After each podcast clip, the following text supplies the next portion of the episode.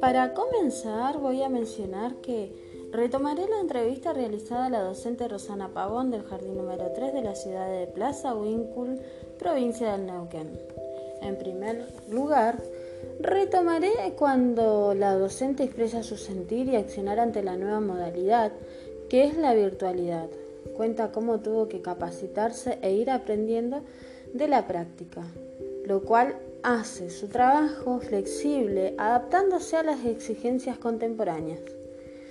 lo cual lo relacionaré con lo que plantea el autor George Agamben en la siguiente cita. Todos simplemente están plegándose de esa flexibilidad que hoy es la primera cualidad que el mercado exige de cada uno. Y por otro lado, no menos importante, cuando el autor menciona que el hombre es el ser viviente que, existiendo en el modo de la potencia, puede tanto una cosa como su contrario, ya sea de cómo no hacer, de cómo no hacer. Esto lo expone más que cualquier otro viviente, al riesgo del error, pero a la vez le permite acumular y dominar libremente sus propias capacidades, transformándolas en facultades.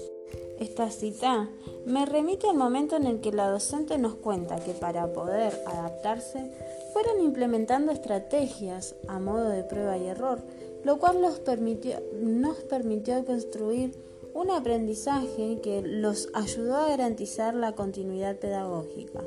a través de distintos medios, en función a las necesidades y sin quedarse cómodamente en el no puedo.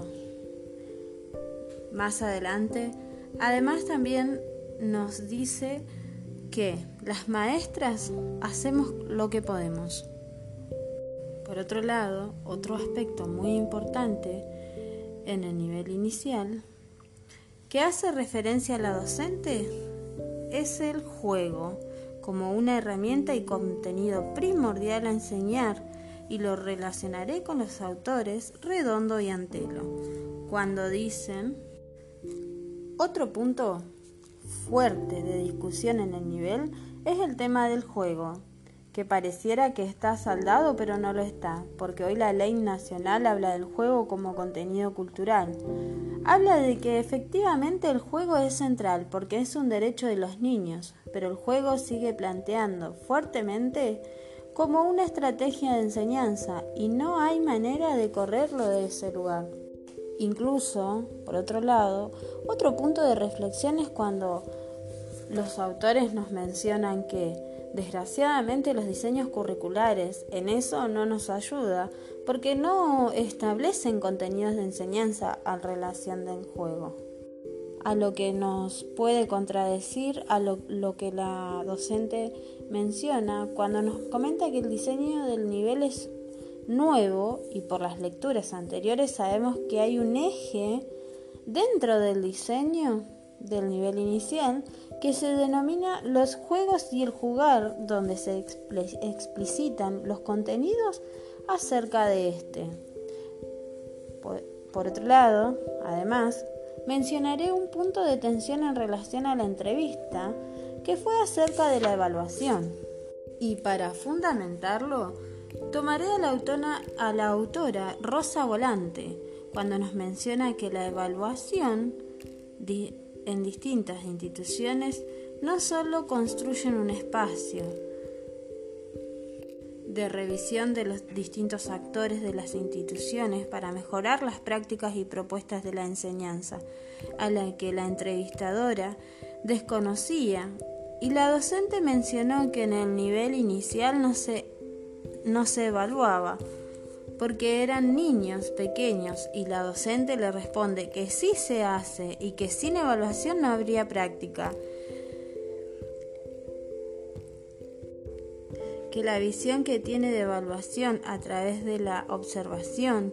del trabajo y que le permite avanzar con las planificaciones y que sin ella sería una enseñanza híbrida. Y menciona las mismas preguntas que la autora, como por ejemplo, ¿qué estás enseñando? ¿Para qué? Nos sirve para eso, dice. Se evalúa todo el tiempo y menciona, y menciona la autoevaluación, la docente. Por último, me gustaría mencionar la siguiente cita de la autora anterior, cuando nos dice que contar con muchos conocimientos y fundamentos para abordar la difícil tarea de enseñar a los niños pequeños. Y hago referencia a cuando Rosana dice que el nivel inicial es el, es el, el primer eslabón de lo público, lo institucionalizado. Dice, ella dice, tenemos mucha responsabilidad, y nos menciona que tienen dos funciones, la socializadora y la y la de alfabetizar a través del juego. Es por ello que nos pareció sumamente importante poder realizar un campo de investigación en el nivel inicial, ya que justamente mencionamos que era un campo desconocido para todas nosotras que integramos